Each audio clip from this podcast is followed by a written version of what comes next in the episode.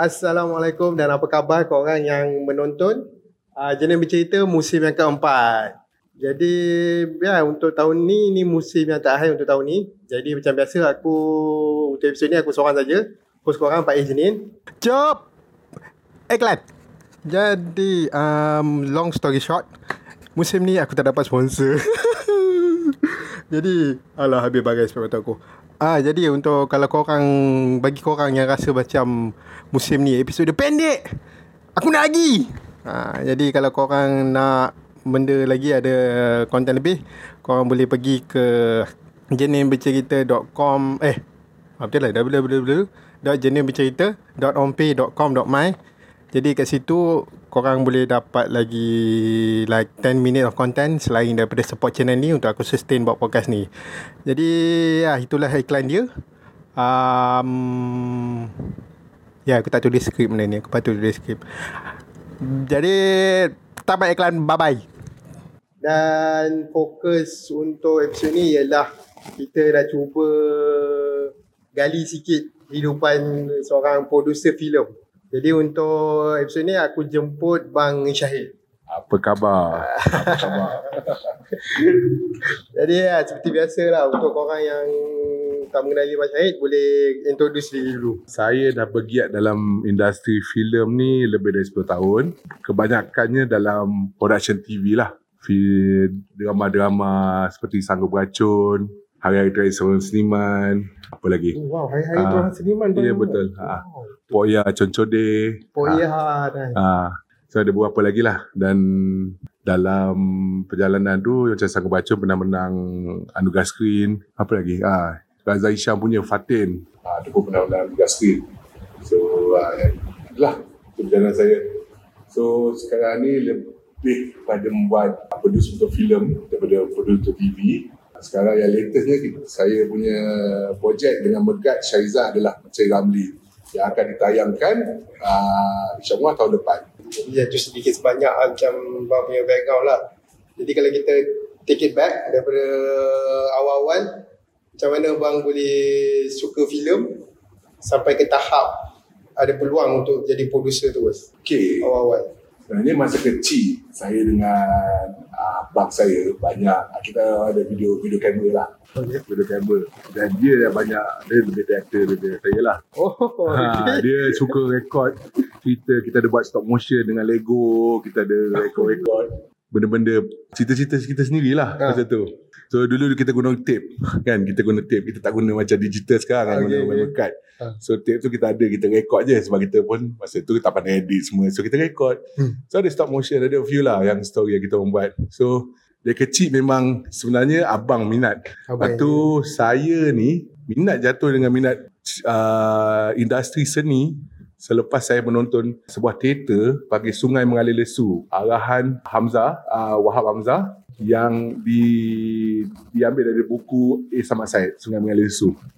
Benda tu buat saya terpesona dengan dia punya kualiti produk dia. Uh, ada satu scene tu meletup orang tu jatuh daripada atas apa macam ada satu apa macam ada satu uh, dia duduk macam satu tempat. Orang guard dah guard jaga kat atas tu meletup dia jatuh ke bawah So terpesona saya dengan tu Itu mulakan saya minat tentang industri filem. Masa sebab tu bang umur berapa? Tak, tak pasti. Rasa dalam belas tahun dah sebab bapak suka bawa tau. Masa tu bapak. Bukan bawa ke wagam tapi pergi teater. Ah, teater oh. ada. Apa wagam pun ada dia buat. Hmm. Tapi teater kebanyakan sebab kawan-kawan dia yang dalam apa kata? Dalam yang bahasa yang buat uh, produce apa uh, direct kan. Oh. Hamzah direct. Zakaria Arifin. Hmm. So dia bawa kita. Yang ikut dia sampai besar tu saya. Ah. Dia bawa abang juga tapi abang dia mula dah tak ikut sangat tapi saya ikut sampai saya tengok tu Sungai Malaysia tu memang tertarik lah. So sebenarnya bila dah dah dah SPM dah habis tu bapak suruh buat pilihan lah. Eh bukan suruh buat pilihan, bapak suruh saya masuk accounting. Oh, ACCA. tu masuk. Ah. ACCA, bayarkan muka macam ni, ACCA kan. So saya masa tu kita tak tahu dah apa. Okay. So saya kata okey lah, masuklah ACCA. Hmm. Setahun je. Setahun macam CCA ni banyak sangat nombor kan. Sebab kita memang pak, masa masa SPM dulu kita memang kita lah nombor tu. Nombor tu benda easy untuk kita. Matematik, ah, accounting ni macam benda easy. So dia rasa macam masuk CCA lah. Tapi bila CCA ni kan dia punya perubahan daripada Malay punya bahasa tu pada English terus kan. SCC ni dia guna English. So something macam debit credit, apa benda, asset tu semua dah English kan. Macam kita jadi confused tau. Okay. Okay lah. Lepas tu dah, dah setahun tu macam eh, tak boleh. This is not what I want to do lah. Duduk depan tu buat kira-kira punya benda ni malah. Buat ledger apa semua Ah, dulu Lepas tu cakap dengan dia, I want to quit ACCA. I want, saya nak ceburi dalam bidang perfilman. Sebab daripada dulu lagi seni tu ada dalam badan. Dia pun sendiri orang seni. Hmm. Uh, so kita kata, dia pada mula ni macam reluctant lah. Dia macam seni apa uh, industri ni tak boleh buat duit. Walaupun dia sendiri dalam Ah, dia tu. dia dia pun dia pun tapi sebab dia pun dia walaupun dalam dunia seni tapi dia juga masuk dalam dunia korporat. Ah, dia ada half-half dia. Okay, okay, okay. So tapi saya kata saya nak buat. Dia lepaskan walaupun dalam diri dia susah nak terima lah. Okay. So kita buat lah, buat, buat, buat, buat. Lepas tu saya intern dekat FM Production. Iaitu pertama bersama uh, FM Production ni uh, salah seorang dia punya head adalah Zainal Rashid. Uh, dia punya bos dia Fidaus. Ramai juga daripada daripada dalam daripada situ Rashid punya anak murid. Kebanyakannya dekat Al-Hijrah. Eh bukan Al-Hijrah sorry. Uh, apa tu yang uh, Hijrah TV. So saya masuk dalam tu intern dan diberi peluang untuk bekerja di situ. Saya kerja, saya rasa tak silap saya bekerja situ dalam 3 bulan macam tu. Dengan dia saya dapat buat expose, expose mistik. Ah tu antara yang saya buat dengan dia orang lah. Expose mistik, okay. ya. Ah, benda tu. Satu 3 bulan tu saya dapat offer untuk sambung belajar dekat Australia. Saya Bidang tanya sama lah. Filem mana? filem lah filem lah. Masa tu buat diploma yang dibuat degree. Oh. So saya tanya lah Sebab saya macam ah, Dah kerja kan Ada duit kan Ya. Kita macam Should I continue Atau so, saya untuk Australia So saya buat keputusan uh, Saya borak dah Dengan Mbak Zainal semua Dia kata Buatlah Sambung belajar Maybe something better in the future. Ah. uh, So sambung belajar. Lah Belajar And then Balik Setahun tak buat apa Kerja sana sini Kerja dengan Terima Kasih Cinta Teater Terima Kasih Cinta. Yang producer dia masih tak bayar lagi. Yang dah hilang yang kononnya sekarang nak jadi apa benda wakil rakyat dia.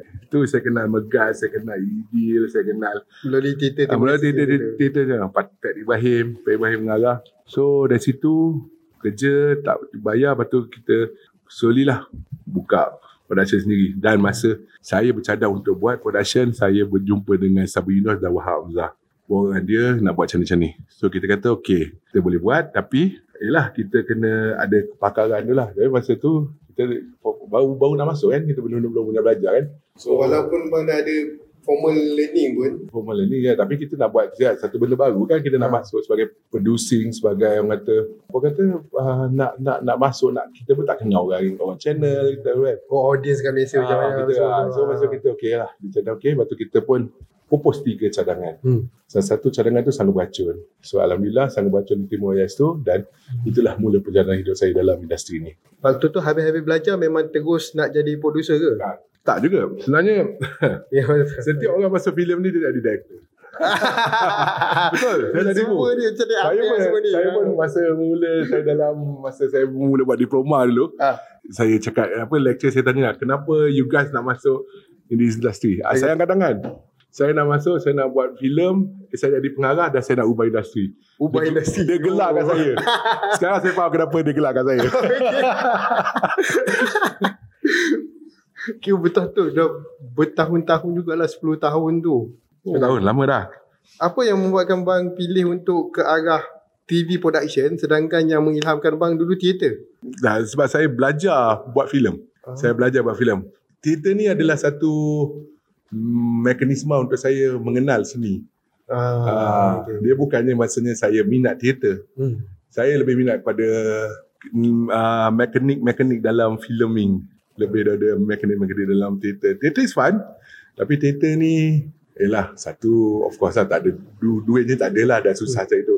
Audience ni susah dan teater ni mengambil masa yang uh, lama untuk mem- uh, macam mana cakap ah? Dia dia lebih dia lebih ah niche daripada filem rasanya sebab saya lebih suka menonton filem dan saya lebih memahami filem daripada memahami teater. Saya tak ada ada satu dua filem yang menjadi benchmark abang tak? Benchmark Ha, macam baru nak start tu saya nak aku nak buat filem macam ni. Tak pun macam episod lepas Nik Amir Dia tengok satu filem Filem ni aku boleh buat lagi power daripada ni Sebenarnya bagi saya lah best-best saya lah kan. Ini secara tak langsung Yasmin Ahmad telah banyak influence kita. Influence uh, best saya. Okay. Itu best kalau you nak kata best saya ni best Nick Amin, best Arif Zulkarnain, hmm. ha, best-best ni di influence oleh Yasmin Ahmad. Di di wow. di apa kata? Cikgu kita hmm. masa tu adalah Yasmin Ahmad. Walaupun secara teorinya saya tidak berapa technical Yasmin Ahmad saya tidak setuju okay. dan ramai uh, even Safa Amani pun macam marah kat saya kenapa saya tak setuju technically dia tapi storytelling dia storytelling dia ya. he she was there when the film industry kita penuh dengan ke, cerita kalut Iaitu cerita-cerita murah-murahan, cerita yang 10 hari shoot habis. Wow, satu filem 10 hari? Ada ada lebih lebih sikit dari itu. Oh. Ah, dia buat macam telemovie. So that's why boleh produce filem yang konsisten every year boleh keluar 10, boleh keluar 20 sebab dia buat secara benda tu sebagai rewang. So benda ni dan masa tu sebagai seorang filmmaker masa tu kita mencari satu yang apa orang kata satu kelainan. Hmm. Yasmin Ahmad muncul masa tu dan dia memberi sinar kepada kita. Yasmin Ahmad sebenarnya saya amat kecewa lah bahawa kita tak angkat Yasmin Ahmad se, se, setinggi sepatutnya. Tapi sebenarnya Yasmin Ahmad telah banyak bantu industri kita sekarang. Bukan P. Ramlee, yes P. Ramlee ada influence dia. Tapi the modern filmmaker yang dekat Malaysia ni banyak berpengaruh daripada Yasmin Ahmad. You boleh ask siapa. Semua orang kebanyakannya akan respect Yasmin Ahmad dan boleh kata dia cikgu, cikgu dia. Soalnya jasa Yasmin ya, Ahmad. Ya betul, betul. Juga. Dalam tu. Dan sedihnya sendiri tak angkat dia sebagaimana dia angkat Piram dia ataupun industri kita, apa uh, negara kita sendiri tak angkat dia sebagai mana dia angkat Piram dia. Stigma dia masih ada lagi sampai sekarang. Yang tu yang macam. Itu. Uh, bagi saya, saya sebab saya pun minat Yasmin Ahmad juga. Yang tu yang macam. Ah. Ya faham. Stigma Yasmin Ahmad. Ya, dia dia muncul pada masa yang uh, semua orang tengah mencari sesuatu lah. Dan dia muncul. Yang masa tu zaman tu Amir Muhammad ada James Stowe tak saya James Stowe uh, dia buat filem dia pergi washing machine dia betul ada filem lah dia buat juga. Uh, masa tu dia indie filem Amir dengan ni. Amir buat The Big Durian masa tu. Sekarang Amir oh, dah uh, Amir sekarang dah produce pada filem-filem macam uh, Fukuman Production dia punya lah kan. Ha, Production. Uh, lepas tu dia dah peruh dia punya dia produce untuk peruh. So, Jasmine Ahmad lah for me pencetus pencetus pencetus antara pencetus yang paling-paling relevan untuk uh, my batch of filmmakers jadi apa yang membuatkan bang nak mula buat production house sendiri daripada just kerja dengan syarikat-syarikat yang dah big pada masa tu cerita-cerita macam kerajaan lah macam okay. Sanggup Bacun macam siapa yang Balang Rimbun buat itu dulu saya punya saya punya production Balang Rimbun filem-filem macam tu tak diangkat sangat Even filem-filem macam tu tidak dikatakan award winning worthy. Hmm. Saya pun tak faham kenapa lah. Uh, so filem-filem macam tu yang kita nak angkat yang kita tu sebab masa awalnya pun masa kita buat sang baca tu is uh, okay lah aku buat lah dia tak pernah pun masa, masa tu S2 pun tak pernah kata macam it's very okay kau nak buat buat siapa kau punya pelakon okay apa macam ni okay okay support je ah, dia support macam bagi peluang ah, bagi peluang okay. peluang yang tidak macam kata batas dia tak ada dia macam dia kata oh ni tak boleh, ni tak boleh, tak boleh, tak boleh. Okay, dia macam apalah kau cuba satu. Buat je. Dan kita proof dengan sanggup baca masa tu. Kita proof masa tu Astro Citra dibayar. Oh, okay. Ah, dibayar. Kalau kau nak uh, Astro Citra dibayar, Astro Citra warna dengan apa benda lagi satu masa tu dibayar. Citra masa tu uh, hanya dia punya circulation, dia punya orang penontonnya paling tinggi masa tu 50, 60 ribu orang saja. Kita sanggup bacun because of the way we play with the with uh, with the image of era Fazira masa tu kan era Fazira buruk dengan muka hodoh lepas tu dengan rambut satu-satu lagi gambar yang era yeah, Fazira yes. merah pakai baju kebaya merah yang very in your face tu kan itu macam fan fatale lah kata kan hmm. benda tu mem-trigger kat orang untuk tengok dan kita reach masa tu the highest 200 ribu lebih. Sekarang ni is nothing wow. lah 200 ribu tu nothing but in Citra punya world masa tu masa tu baru-baru HD lagi. Citra punya world masa tu 200 ribu is quite big. It's quite big. Dan kita berpeluang buat benda lain. Dan bila dia kata dia nak masuk anugerah screen untuk dan filem kita masuk asal satunya kita okay, okay lah. Dia tak expect pun menang. Tapi ah, dia masuk je. Ah, masuk je lah. But it was something lah. Best juga bila bang cakap pasal filem kerakyatan tu sebab Poya contoh dia bagi saya memang rakyat habis dah. It, itu kekuatan Balaimun sebenarnya. Kalau Ah. nak tengok itu kekuatan Balaimun. Balaimun membuat cerita benda cerita kerakyatan tu. Cerita-cerita yang kata in, uh, is a small story tapi is a big plot. Uh, Ya, betul. Bagi dia orang big lah. Contohnya macam cerita uh, Ashura. Kita rasa benda Ashura. Ashura ni cerita pasal tanah je. Pasal orang nak ambil tanah. Pasal dia punya keluarga bergaduhan. Tapi itu besar untuk dia orang. Tapi untuk tu is a small story je. Tapi dalam kehidupan dia orang tu besar. That's what we are trying to to to Ah, to tell. And sekarang pun yalah mula dah tu ada. Mulalah uh, dan cerita-cerita tu di, di, dianggap sebagai satu cerita yang sangat tu yang bagus sangat tu. Tapi kita pun by, by zaman kita dah berubah pada lebih pada the aesthetic, the, the, the flavor, the looks, the story yang itu macam sekarang dah lebih kepada premium style yang tu. This small-small story dah tak sangat akad. Uh, so it's, it's a flavor of the week lah kata. Flavor of the Ah, week. normal je.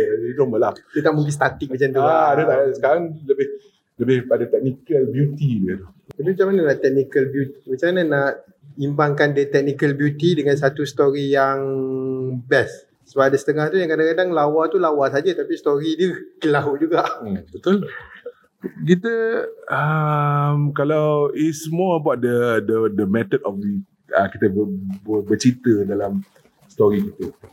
Sebab kita ni ada satu unsur kita sebenarnya dalam filem kita ada panggil Yelah, dalam skrip kita ada, ada three act structure. If you understand that, cerita you macam mana cerita simple pun cerita tu, dia akan jadi menarik. Dia akan menarik. Tapi untuk estetik dia, maksudnya untuk tu kita ada mise en scène kita. Yang itu camera work. Apa maksud camera work? Maksudnya apa apa benda, kenapa close up? Kenapa long shot? Kenapa track in? Itu semua ada maksud. Bukannya saja letak uh, look, baju, warna. Maksudnya kenapa merah? Kenapa hijau? Semua tu ada makna. If kita terlalu ambil mudah benda tu. Ha, warna tu apa benda-benda yang benda estetik ni kita tak terlalu mudah. Kita macam okay, kita lebih fokus pada ah okay, this apa scene okay. Ah, ah. Kalau tengok kebanyakan filem uh, drama-drama kita, kalau you tengok, dia ada tiga cara method untuk shoot. Long uh, long shot, as, ni as tu besar. Kat mana tempat tu? Close up, close up. Kita duduk macam ni, borak. Semua cerita kau macam mana? Kebanyakan no, drama. Bukan nak kutuk tapi drama pukul tujuh. Ah. Itu kan kita tengok. Bahawa ni close up, close up. Ni close up, close up. Itu je. Itu bukan satu kreativiti. Atau long shot masa orang datang kan tu. Ha, long shot, Ah. close up, close up. Hmm. Itu bukan satu kreativiti. Itu satu itu robot punya work. Ah. Ha, faham tak? Ha, so, dia tak ada tak ada seni kat situ. Ha, tak ada. Even dia punya uh, tu paling busuk pun ada air kat sini. Minum. Itu je. Hmm. Apa benda yang kita nak tell the story? Air tu pun main peranan. Setiap benda air tu setiap setiap uh, kata elemen yang dalam scene tu main peranan. Air tu kalau simbol-simbol. contoh eh, contoh orang miskin, orang miskin, cerita pasal orang miskin. Hmm. Kenapa kau letak air oren? Faham tak? Ah, Kenapa betul. kau letak makanan uh, kimchi? Ah. Tak logik lah. betul. Benda-benda macam tu yang kita abaikan. Kau kita oh, pagi-pagi bagi nasi makan nasi lemak. Dua porsi apa singgit tu. Ah. Buat estetik dia betul. Air teo lah. Ha, air teo, air, air kosong okey, Hmm. ada kisah. Estetik nak buat colour sikit lah warna. Letak kopi ke ataupun sirap ke. Hmm. Nampak estetik dia. Hmm. Tak ada problem tu. Tapi backstory tu tak ada. Ni awak satu scene. Ah, Saya saya saya, saya tinggal satu cerita uh, pukul tujuh. Cerita ni dia ni orang miskin. Okay. Tapi rumah-rumah jati. Penuh dengan kayu-kayu jati guling dia. Kepala otak dia. ah, macam pertama. so macam apa benda? Ah, adalah. Lepas tu cerita pasal ni, orang kaya. Oh, sekarang dah tak main million kan main billion. Ah, Ah. benda-benda macam tu kan macam Aku buat apa sampai bilion? Mana ada satu syarikat sendiri yang buat bilion? tak ada. Tak logik. Benda-benda macam tu yang hilang estetik dia. Dia fiction yang fiction habis. Ha, ini Ah. macam kelojikan dia tak ada. Jadi itu yang kata scène tu hilang. Mise en scène baju. Janganlah bagi orang kampung pakai baju Louis Vuitton. ha, ramai pelakon-pelakon macam contoh lah kan. Pelakon yang memang influence, dia influence banyak lah kan. Hmm. Contoh yang memang dia, kita tahu dia berduit. Dia jadikan dia, dia cerita kampung. Hmm. Bagi dia pakai baju Louis Vuitton. Kalau otak kau. Faham tak maksud aku? Ha. Benda macam tu hilang. Kampung tak payahlah cakap bahasa putih. Kampung cakap bahasa Melayu. Ha, macam tu kan. Jadi dari segi tu technical bagi abang seorang producer penting tak? Ataupun just fikir on the business aspect Okay, saja. itu itu masalah dengan Malaysia. Hmm. Producer kat Malaysia ni dianggap Fikir sebagai bisnes. funder, Okay. sebagai orang keluarkan duit. Bukan. Producer ni banyak dia punya kriteria-kriteria dia. Producer ni job dia make sure project is on, uh, tak tak budget tak budget tak burst, make sure everything run smooth, ada masalah kita kena selesaikan, all that. That is the job of producer. Even dekat luar ada so, ada satu panggilan nama showrunner. Dia ada producers. Showrunner pernah dengar Benny Ben Benoff dengan apa benda yang buat Game of Thrones?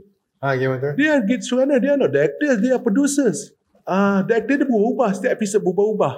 Sebab apa? Tapi dalam cerita dia sama. Maksudnya dia punya tanggungjawab tu adalah make sure cerita tu, cerita sebagai showrunner ni cerita tu as, uh, tidak lari daripada daripada the whole plot of the story. Lepas tu ada setengah cerita yang episod 1 dari aktor lain, Ya, episod 2 yeah, dari showrunner aktor lain. itu dia panggil showrunner kat kita ada. Kita sekarang tengah mengamalkan dia lah. Yang Ah. kebanyakan yang dekat S2, yang kalau kita pernah dengar Alfi, Alfi Pamuro. Ah dia dia dengan S2 S2 Sok dia adalah dia showrunner untuk One Sentif. Oh, one centi. One Sentif ah. Dia juga writer kebanyakan ada juga yang uh, producer yang uh, writer. Lepas tu kalau kat View ada Syarul dia Syarul ni lebih producer pada on on on location. Ah, dia lebih pada make sure budget tu on tu location betul-betul on par semua benda. Ah. Ah, those those people, there- there's a lot of producer. Ada EP, ada orang bagi associate producer, ada orang bagi associate producer, ada producer, ada dalam producer. All this main peranan. Ah, Okay, okay. Producer not funding je. Hmm. Itu semua salah konsep. Dari situ lah. Kira dia bukannya hanya just bank untuk kenal, kau buat je apa-apa yang kau nak. Betul bukan? Itu itu konsep kita salah. Kita Eh. ni konsep kita sangat even even eh apa kerja PM yang kita tahu PM buat tu sebenarnya itu kerja line producer. Oh, okay. Ah, PM ni kerja dia production manager dia manage di masa dalam set saja di production saja. Apa benda air tu make sure dia ada semua. Tapi kira-kira apa part yang uh, apa pricing apa benda ni dia semua tu jatuh pada line producer. Ah, tapi sebabkan Malaysia ni bajet tak ada. So PM dia tak dia jadikan dua betul. Ini masalah daripada segi kewangan. Yeah. Ah, dan memang telemovie biasa memang wang tu tak ada. So PM tu dia jadikan dua job pada satu. Ah. Uh, even kita patutnya ada tiga assist. First assist, second assist, third assist. Third assist Conti. Okay. So third assist become second assist also. Conti gabungkan. Ah. Uh, kerana dengan uh, tu dah digabungkan. So banyak benda yang kita gabungkan untuk memuatkan, modal, uh, mencukupkan kita punya bajet. Hmm, cakap semua baca. Hmm, itu daripada segi TV lah. Dan filem kau buat macam tu memang uh, tak betul lah tu. Eh, filem macam mana? Sebab pernah deng masa hari tu buat episod dengan director DJ Friends. hmm. Dengan buat ni juga. Walaupun dia orang antara yang terpaling laku Hmm. tahun ni punya filem. Hmm. Tapi last sekali modal balik datang sikit je walaupun dekat online tulis 6 juta. Tapi hakikatnya dia orang dapat berapa kerat je last sekali. Ah itu yang ke, ke, kita tengah bukan fight lah kita bising lah dapat fight ni nak cakap fight sampai bila pun kita akan fight juga sebab tak ada kita bukan we are not the kita bukan policy maker Okay. we are not policy maker our voice is uh, sebenarnya form patutnya benda-benda macam ni form Hmm. tapi pun tidak menyuarakan tidak mem- mempushkan dia dan patutnya kementerian uh, kementerian kita adalah kementerian komunikasi bila kementerian komunikasi pun tak bersuarakan dalam parlimen benda apa nak ubah sebab apa the reason is kita ada uh, entertainment tax entertainment tax saja dah mengambil at least I think lah tak silap saya 40% 40%. 40%. Wow. So from 60% lebih kurang I think tak berapa ingat 40 ke 20 ke 40 tak, eh, itu sorry lah kalau salah tu maaf lah. Tapi daripada situ kau bagi pada dua. Panggung dengan kita. Jujur lah cakap busuk-busuk production hanya dapat 20% out of the sales. Oh. Kita pernah pernah kita yang tu tapi yang untungnya entertainment tax yang dapat tu apa local dia bukan pada tu pun dia kepada local gabung uh, local punya itulah contohnya negeri Terengganu dapat macam tu Hmm. ah negeri Selangor dapat apa you know so kita punya biggest problem is that how you going to produce the next one how? Kalau kita hanya dapat 20% daripada apa yang kita push apa yang kita buat kita yang gigih kita yang promote kita yang ini semua kita yang bangun apa 12 jam bekerja. Tapi at the end of day panggung dapat half apa yang kita dapat. Lepas tu tax lagi. So mana macam mana kita nak dapat untung itu? Macam mana kita dapat make money out of it? So that's why kita selalu sebab selepas buat satu tu kita akan selalu depend on the finance. Dan finance akan sentiasa kena bagi kepada kita untuk produce. Sebab apa? Kita tak boleh buat duit. DIY sendiri memang oh lagi lah. Memang lah. Hmm. That's why tak ada orang berani ambil. Tak ramai ambil risiko. Ada, ada tu ada lah. Tak, tak ramai ambil risiko untuk buat um, filem sendiri. Ada tu ada macam Mus, Mus, Mus Amir, Mus Amir buat pebis apa. Dia guna duit dia sendiri.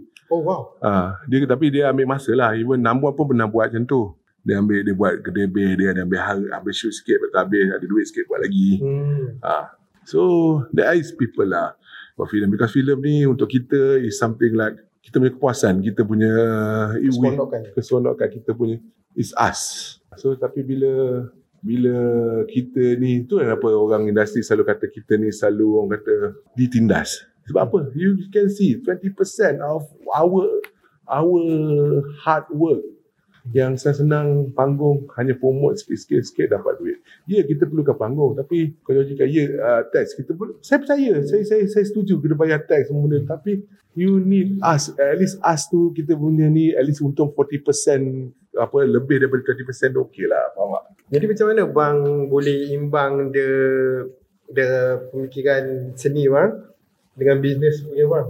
Sebab dalam saya imagine mencari Kamli ni lah. Mesti perkara dia ada dia punya vision nak buat macam mana. Lepas tu pada waktu sama bang boleh faham apa yang dia nak buat tapi bang kena be realistic jadi bisnes lah. Ah, Itu lah. Sebab okay, katalah sebab kita uh, jujur Mencik Ramli dibajet oleh uh, Finance DKD. Okay. So Alhamdulillah kita dapat DKD dan itu salah satu yang insentif bagus dekat dalam uh, dekat Finance dan kementerian bagilah Hmm. iaitu membantu kita banyak. Betul. Sebab kita boleh buat filem dan kita boleh tengok filem-filem tahun ni variety dia banyak. Ah, budak awal tahu kan. Seimbang dia macam ni. Okay. Filem ni, filem Mencik Ramli, contoh Mencik Ramli ya. Filem dia filem 70s. okay. 70s estetik dia sangat-sangat kena peka. Oh, Faham tak? Baju. Yes. dia punya look dinding, uh, look tingkap. Semua benda tu kena peka, kena kena kita kena faham. Betul tak betul? Kita kena faham uh, punya, dia punya estetik lah. Yeah. So, benda tu akan membuat kos untuk kita uh, Hidupkan dia, hidupkan dia. Uh, kos tu boleh kata dua kali ganda lebih kurang. Oh. Uh, so, apa cadangan pada mula uh, orang megat dia kata dia nak dalam 45 hari. Saya cakap megat, megat. Ini cerita 70-an. First kali aku nak buat adalah aku nak cutkan pada dua, paling busuk 30 hari. Aku nak cuba debat 25 hari. Sebab apa? The reason if you drag it on, pertama, setiap uh, pekerja kita kena bayar per day, harga per day. Yeah. Uh, kan? Lepas tu kita ada makan minum semua benda tu. Once you dah boleh cut 15 days tu, you save a lot lah. Hmm. So kita achieve in around 24 days. Alhamdulillah lah semua dapat kira 24 hari. Uh, dari situ kita tak burst. Tak burst dari segi uh, production itself tak burst. Uh, so is walaupun uh, harga dia sebajak dia tu tapi sebenarnya the value is very because of the way kita buat dia lah. That's my my point of view lah Encik Ramli ni. So benda-benda macam tu kita kena kawal. Contohnya ada satu contohnya I told them you guys tak boleh dapat second ID. I terpaksa cut kat situ. Terpaksa kat dia akan uh, tambah kos. So sebab apa kita pun pelakon tak ramai. Kata dia macam ni. Sebab the reason ni kita tak pelakon tak ramai. Selalunya scene 1212. So bila pelakon ramai kita panggil uh, uh, extra AD. Ah, So kita ada first AD dengan konti, third AD lah. So second AD ni bila kita perlu ada sisi ramai je. So, so ada dalam tiga hari kita gunakan uh, second AD. Yang lain tu semua first AD dengan third AD. So benda macam tu yang kita terpaksa cari jalan untuk kita uh, berjayakan benda ni lah. Hmm. Alhamdulillah benda-benda yang tu ada ada few lagi nak cerita kalau kau nak cerita punya dapat banyak rahsia-rahsia terbuka kan. So okay lah itu je lah yang aku bagi ada few-few yang kita kena tu lah kena tegas dan kadang-kadang pun ada minta pun kita bagi juga. Hmm. Ataupun uh, technical minta pun kita bagi. So macam tu kita kena seimbangkan lah. Ya. Lepas tu macam mana bang boleh hidupkan suasana 70-an? Ha, tu satu satu benda yang saya pelik jugalah. Katakan filem 80-an, 90-an. Lepas tu nak hidupkan suasana yang sama tu susah. Tambah lagi kalau nak guna macam background belakang kita zaman sekarang. Ah, itu kata kena cari tempat location. First kali location lah. Location is very important. The look you get eh, from the location is the uh, kalau dapat that look then kau boleh tambah-tambahkan. Maksudnya art punya tugas untuk tambahkan benda estetik lampu ke benda ke. Ah, benda macam tu dia kena adjust lah ah, dengan baju semua tu. Ya ini balik pada ini kreativiti pada director lebih pada director how dia nak dapatkan look dia punya look tu. Hmm. Ha. Jadi sepanjang 10 tahun abang ada dalam industri ni kan, bang nampak tak perubahan dalam industri kita? Okay. Ataupun masih sama? Sebenarnya ada, sebenarnya ada. Kalau sikit. Tak, sebenarnya banyak. Oh, Sebenarnya banyak. Dalam masa saya masuk dulu memang satu industri kita ni agak orang kata berpan, dia tidak fokus pada kualiti pada dia, dia lebih fokus pada orang kata dia pada fokus sebab dia masa tu zaman orang uh, zaman fikiran MIG kan orang kata kan masa tu Bila MIG, ah, Tapi MIG. Zaman MIG pun saya boleh fikir like Kabir Bahtiar dengan Hafiz Syauqi je kot yang lain sikit. Ha, kabi ah. Betul lah. Ah, memang ada wujud orang macam tu. Cuma zaman-zaman tu memang orang fikir ah filem ni tak boleh buat duit. Bila Ah. jadi kan dia kena buat benda murah. So everything murah. So zaman sekarang very quality because of OTT lah. OTT pun bantu banyak. Hmm. Yang sekarang dalam dalam TV pun kualiti dia agak par je, agak Ah, ya, bagus. betul. eh, agak bagus lah dari segi tu dia punya. Dia banyak sebenarnya. Jangan cerita pun people lah. Lebih banyak scriptwriter yang zaman best saya sekarang ni yang lebih memahami apa itu 3X structure. uh, DOP kita lebih memahami apa benda mak- maksud masuk fil, uh, pergerakan filem, shot-shot dia. Uh, so benda-benda macam tu dah ada improvement lah dalam industri. Okay juga abang cerita pasal shot tu teringat teringat video saya tengok pasal Bong Joon-ho bagaimana dia ubah shot ni kenapa yang ni di Ya. atas yang ni di bawah ada sebab. kenapa tong sampah dia ambil paling mahal lah Ya, betul. Even yang apa cerita kalau nak parasite kan ada bahagian dia. ah Belah itu kiri yang kotor, belah kanan yang kaya kan. Ah. tu kan. So macam tu semua memain peranan. Sebab kita, kita ni sebenarnya filem ni dia bukan pada surat saja tersirat. Kita secara tu kita akan kenapa kita enjoy this film. Tapi ada sebab sebab benda tu kita tunjuk secara tak, tak nyata. hmm. Ha, benda tu akan ter, ter, ter, ter, terikat kat kita. Contoh eh, kalau nak uh, Mad Max uh, Free Road. Kalau nak Okay. setiap scene, ah, itu itu paling uh, setiap scene eh, dia akan buatkan mata kita pandang sini, tu ke scene berikutnya ke tengah ni, lepas tu scene berikutnya kat sini. So benda tu kita makan ni, ni kalau kau tengok betul-betul Max Max. Ah, tu ada ada dia punya tu tu tu detail tu gila punya director lah. Tapi because dia tak nak orang ni lah, sebab dia punya bila sebab Max Max ni kan laju kan. Ya. Jadi dia nak orang fokus dengan jalan cerita. Jadi dia punya make sure dia punya scene tu memang dia punya cut dia betul-betul. ah.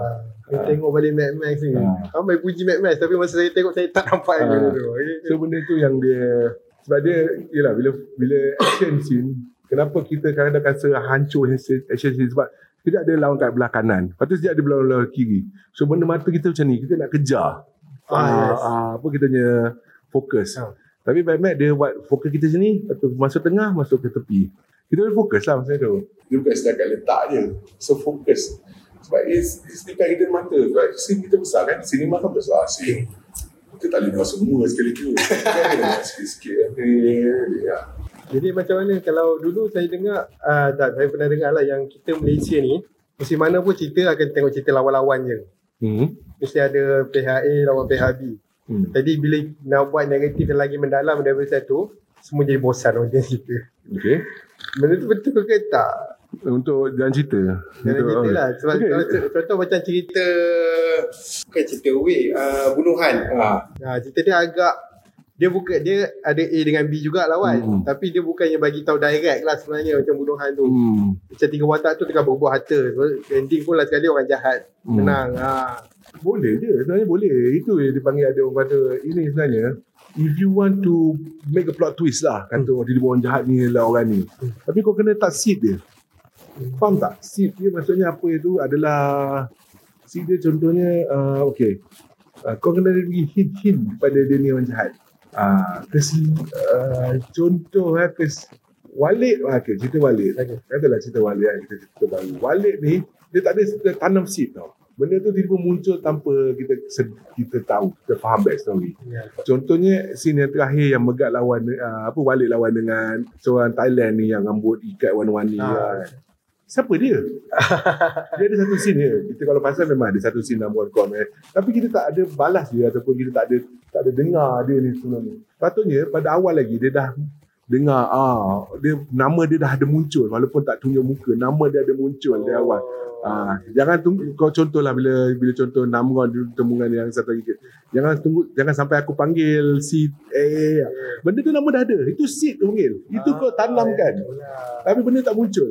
Tak ada tanam. Hanya tanya pada hello ah, kau turun sini. Ya, itu pun tak ada tak ada bagi apa. Dia, dia macam cerita John Wick ada Baba Yaga, ada semua yang tu je. Baba Yaga kan, contoh lah.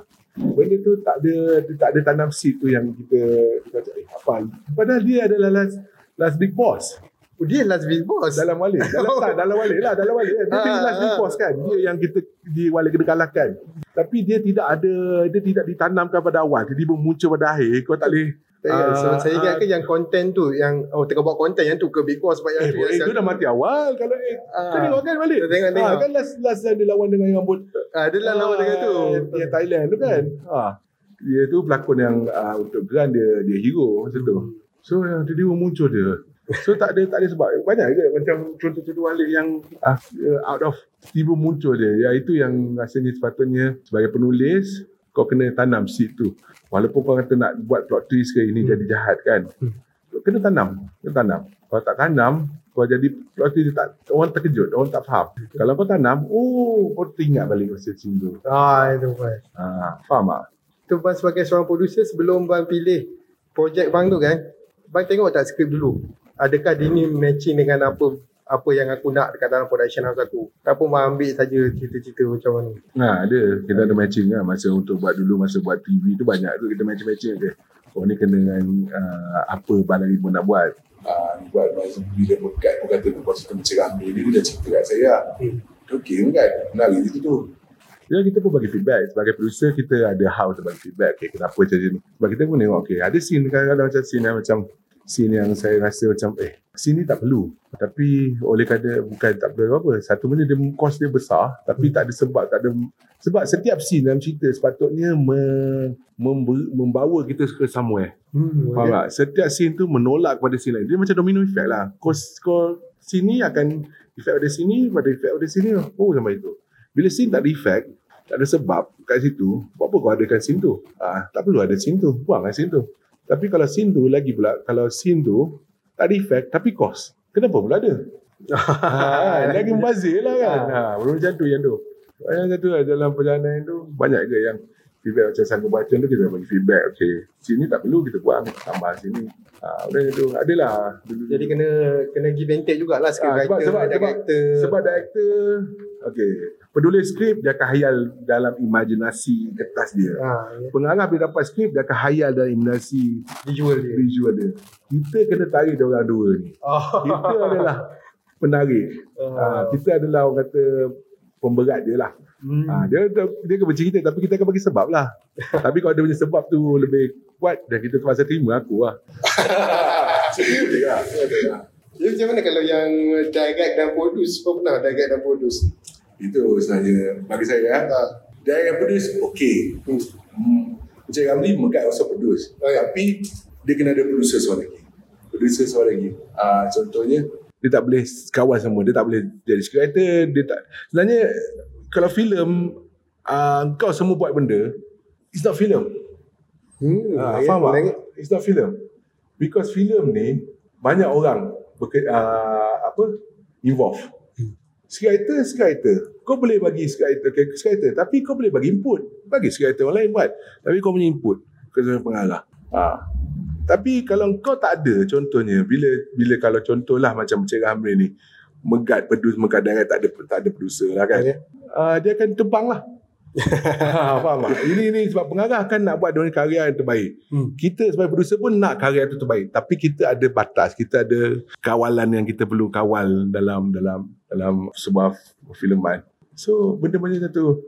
Sebab saya bagi saya saya tak berapa berken, tak berapa setuju seorang individu buat semua benda. Writing, producing, directing, editing kalau dia buat semua benda baik kau. Baik, itu bukan itu akan sorry lah saya cakap dia akan bila kita ni rahsia dia kebanyakannya akan jadi hancur. Bukan hancur lah shot sendiri. Ah, Sorry lah okay. Sebab you need a second opinion You need a third opinion You need different point of view Sebab kau punya point of view Kau punya point of view betul Hmm. Tapi bila kau ada point of view lain It become better For me lah Hmm, lain lagi. Sebab kebanyakannya selalunya yang ditunjukkan ialah oh dia yang produce, dia yang direct, selalu yang tu yang dibanggakan. Ah, itu sebenarnya tak tak tak work sebab sebab how you can you produce macam mana kau nak produce kau nak kena jaga budget kau nak jaga ni. Tapi kau juga director kau juga uh, ni faham tak? So benda tu doesn't for me doesn't make bukan doesn't make sense. Ah. Susah, susah nak imbang ke dia yelah kot. Ha, dia susah nak imbang. For me dia tak dia tak sesuai lah. For me dia tak memang tak kena tak kena. Hmm. tak kena lah. Jadi macam mana apa perbezaannya audience TV dengan filem? Audio TV dengan filem Ha. Audio TV free lah Boleh tengok anytime. Filem kau kena Kau kena promote betul Itu. ha, Kalau ni sebab filem ni Filem ni sangat Apa kata uh, Yelah. Kau kena promote lah Filem ni bukannya uh, Orang beri Oh cerita apa ada yang ni Oh betul juga. Cerita ada apa ini Tak ada Jadi cara kau promote lah Benda macam tu kan Audio fil- TV ni lebih pada orang nak relax Balik rumah Nak masak sambil dengar Dengar orang cakap. Oh apa jadi tu Apa jadi tu ha, kan? ha. ha, Dia dia lebih relax lah Filem ni uh, Filem lebih nak Filem dia uh, dia, dia nak masuk dunia tu ha, dia, tu lah. Dia lain lah Dia lain lah Tapi bila tadi bang sebut ada pasal OOTD kan, online kan. Benda tu bila saya selalu sangat tengok OOTD hmm. dan bila saya tengok filem Hmm. dekat pang- panggung lah. Salah satu perasaan yang paling saya tak suka bila saya habis tengok kat panggung keluar-keluar ni baik aku tunggu online je daripada tengok panggung. Dia perasaan tu memang saya tak suka gila lah. Jadi Faham. benda tu memang advantage. Orang lagi banyak tengok. Tapi pada waktu sama itulah panggung dia panggung experience lah untuk saya dia jadi kurang sikit. That's, that's the itulah Macam mana sebagai The project Ah. Project ni kita nak promote dia Faham tak? Project ni kita nak promote dia untuk uh, Sebab kita percaya dengan project ni Contohlah Macam kita percaya dengan Encik Ramli Macam mana kita nak make sure Hmm. Penonton pun percaya dengan filem ni Macam mana nak orang kata Percaya ni kau kena tengok kat wayang. Ah, percaya itu itu cara-cara yang agak orang kata tricky lah orang kata tricky lah kita pun cuba-cuba nak cuba-cuba style kita je kan hmm. kalau kau pun tengok sekarang mana macam cari Ramli sekarang promote sekarang Hmm. orang pun tanya eh pas setahun lagi kau promote tapi kita nak that buzz eh, bukan buzz tau orang ingat okay Cik Ramli, Cik Ramli, Cik Ramli. That's, that's tu lah. Tapi kita pun ada target kita lah. Bukannya kita promote anywhere je. So, Hmm. That's a target yang kita kejar lah. Contohnya kenapa kita target eh, sebab baru ni kita buat kita pesarung kan. Ha. Uh, it's quite a good good promotion lah. Ah, Uh, okay. So you got at least 30,000 people watching that trailer. So Hmm. it was, was something proud moment lah untuk kita untuk uh, yang involved dengan Encik Ramli ni. Ah. So people will tu walaupun ambil setahun lagi tiba-tiba muncul eh ini hari tu aku nak kita pesarung lah. Ah. Ah. yes. So ya, yeah, tu nak ucap terima kasih kepada logo.my lah. Tiba. okay. ah, so ah, sebab saya nak cerita sikit pasal promotion eh. Hmm. Ah, kalau kita tengok daripada Astro Shaw, daripada Pipework semua, dia orang ada template tau, dia orang nak promote cara dia orang tau. Ah. Dia orang dia orang tak ada dia punya promotion ni Gemencar Boys ni ada lain sikit lah tapi kebanyakan promotion filem dia orang agak ikut template. Masuk sini keluar sini pergi sini.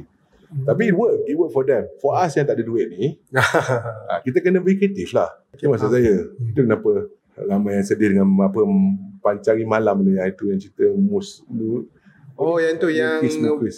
heroin Kelantan lawan Jepun tu ah, ah. ya. Ah, ya. Kenapa kau tak tu Kenapa Walid pun sama Kenapa Lala Mene mau nak promote Benda macam ni Kita kita ni bukan ada kekuatan Kita ada seminggu je wajib tayang nak tunjuk Hmm. Seminggu je Kalau benda tak kena tak kena Faham tak? Tak kena dia orang akan tolak Sebab kita pun dah berlawan dengan panggung Panggung dah bagi kita timing yang pelik-pelik Hmm. Kalau kau tak bas daripada awal Benda tu akan lambat lah orang nak dapat fit, nak dapat kerja. Walid tu ada peluang peluang untuk orang pergi tengok tapi oleh kerana lambat sangat promotion dia masa masa dia masuk ke Depi Sarung pun ni lah masa dia join kan Ha.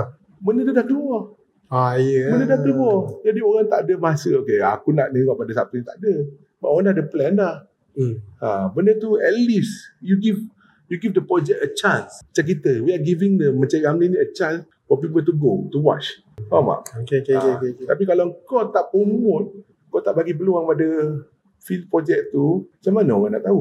Macam mana orang nak tahu? Sebab kita kita ada 10,000 masalah kat dunia ni. Betul. Ini tu uh, masalah masalah katalah seorang prospek masalah-masalah atas surat sini-sini. Ha. Dia tak nak lah. Oh, aku, oh ya, aku nak nak cerita apa filem malam ni. Tak ada. ha, dia nak kena ada, oh, eh, oh, ini aku penat lah. Eh, apa itu cerita, apa, macam Ramli. Ha. Macam tu tau. Kau kena, kau kena instilkan dia, benda tu dalam dalam Dalam sikit ada fikiran orang. Ha, benda Bila tu- lalu orang tu ingat sikit Ah, ah. benda macam tu. Jadi bila kau bagi projek tu a chance, kau mengharapkan sesuatu, contohnya. Sebab Walid mengharapkan uh, TV3, eh sorry, framework. Even uh, panc- pancari bulan tu pun mengharapkan TV3 punya force. Hmm. Tapi force tu orang pun lambat keluar promote. Hmm, Bila dah keluar pun nak keluar inilah ini ada keluar. Ya kau dapat keluar dekat uh, billboard. Tapi billboard setakat billboard. Orang dah buat, eh tadi buat apa benda filem Walid ni? Lepas tu lalu uh, aku ada masalah ni. Ada ingat punya. Okey okey okey. Faham tak? okey. Ha faham faham. Ah, yes, go. You have you achieve. You can promote billboard satu. Okay, aku bagi primer bagi kau billboard ni satu. Tapi kalau kalau contohnya kau tak stillkan dalam mind diorang untuk tengok cerita tu, Hmm. macam mana orang nak tahu cerita wujud? Ya, Tengok berapa cantiknya pencari bulan tu. Dia punya making of. Tapi tak ada orang tak tahu. Benda macam tu. Itu yang aku, aku sendiri pun tak tahu. Itu wujud. Betul macam tu. Aku tak ada masa nak tengok. Itu kan. Macam, Tapi okey lah juga orang kata ni sebab bila saya saya cakap benda ni kat orang lain juga. Lepas tu saya kata macam kalau dapat experience macam Dune tengok kat wayang memang best lah memang saya rasa. Hmm. Lepas tu dia orang kata kau jangan samakan kita yang biasa ni dengan cerita macam Dune, Top Gun Maverick. Ah, kau kena kreatif lah itu dia kata. Lah. memanglah kena kreatif lah how you do. Itu yang kita orang buat sekarang. Hmm, Orang kata, lah. kenapa kau promote setahun tu? Sebab kita tak ada duit. Ya. Kita tak ada duit promotion. Kita bukan tak ada duit lah. Kita ada lah maksudnya. ah, kita Gitu. consider independent punya Ah. filmmakers lah kan. Ah, ya. Sebab kita ada projek ni tapi duit promotion tu tak sebanyak yang ada. Ah, Ya, faham tak? Unless adalah orang yang baik nak sponsor kita promotion untuk macam Ramli ni kita boleh je. Macam tu lah kan, faham? Ha. So terpaksa lah. Benda-benda macam tu lah yang ah, yang rasa sedih. Sebab okay, ni ada lepas ni Town. Oh, gitu. Rain Town, even poster pun, uh, yang itu poster pun tak tahu. Ada the latest poster ke tu ni? Rasa tu poster Taiwan tu. Poster pun tak keluar lagi, padahal nak keluar bulan depan. I, I believe it's a good movie. Sebab, tapi aku tak dengar lagi trailer, aku tak dengar lagi dia punya poster. So, macam mana kau nak tolong hype kan? Hmm, betul. Imagino. Kenapa Imagino ni? Kalau kau nak Imagino punya uh, tu, dia dah ada sikit-sikit dia, dia, dia tanam daripada baju Imagino punya baju kalau budak-budak production pakai baju-baju punya jalan lepas tu ada dia punya orang buat dia punya poster je trailer dia so ada benda yang dia tu dan 3 minggu 4 minggu sebelum dia dah panggil uh, kritik-kritik ni datang tengok bawa-bawa fan dan mula spread so at least you give the Imagino a chance ah dan it work It work. Sebelum habis minggu tu dah hit sejuta. Pum buka. Pum letup naik lima. It work. You have to give your project a chance. You're not doing project to to for your for your sat- satisfaction je. Kalau kau nak buat macam tu baik kau uh, tak buat lah kata kan. At least give you. Bukan kata sebab kau dah mengalah sebelum kau berperang. Ya. betul. Ha, macam je. Rasa macam dah boleh tamat dah episod kat Ah, sini. Banyak kan? ya, bila bagi orang nak bercakap memang ada banyak masalah. Jadi cerita ada kata-kata tak have bang. Ya, yeah. kalau nak ada sponsor untuk Mencari Ramli, ah, ada siapa nak sponsor untuk Mencari Ramli, sila hubungi saya ataupun Jenin lah. Dia akan hubungi saya. tak adalah. Ah, macam lah sebenarnya. Our film is getting there. Cuma ini support. Ini support in need to be better daripada segi yang macam saya cakap tadi punya segi pembahagian keuntungan ah, dari segi cara promotion ya Finas ada bagi duit promotion tu paling tinggi pun rasa 200 ribu tapi 200 ribu tu pun ada banyak benda kena bayar. DCP benda tu. Itu pun balik pada kita tu balik pada producer at least we got around 50,000 nak main Dia social media. Lagi nak promote kat social media semua main cost 200 ribu tu is good tapi yelah tapi itu lah minute punya benda. So for me as as a filmmaker kita bukan kreatif saja patutnya dalam uh, projek kita tapi kreatif juga dalam cara kita memberitahu audience um, dan tolonglah satu benda yang paling penting adalah tolonglah bantu industri kita ni apa Kementerian Perdagangan ke bantulah. Tolong tengok lah apa yang masalah itu dah buat town hall. Hari itu dah buat town hall. Tapi town hall itu saja. So apa benda yang kita dah highlight dah. Awal-awal tu dah highlight dah apa masalah-masalah tu tak ada tak ada apa-apa penyelesaian, tak ada apa-apa jawapan. Tolonglah Fahmi Fadil. Tolong YB. Terima kasih. Ya, dan jangan lupa tengok Janin beri cerita. Okay, jadi aku tamat kat situ. Jangan lupa like, subscribe dan share. Dan ya, jumpa lagi korang nanti. Bye-bye.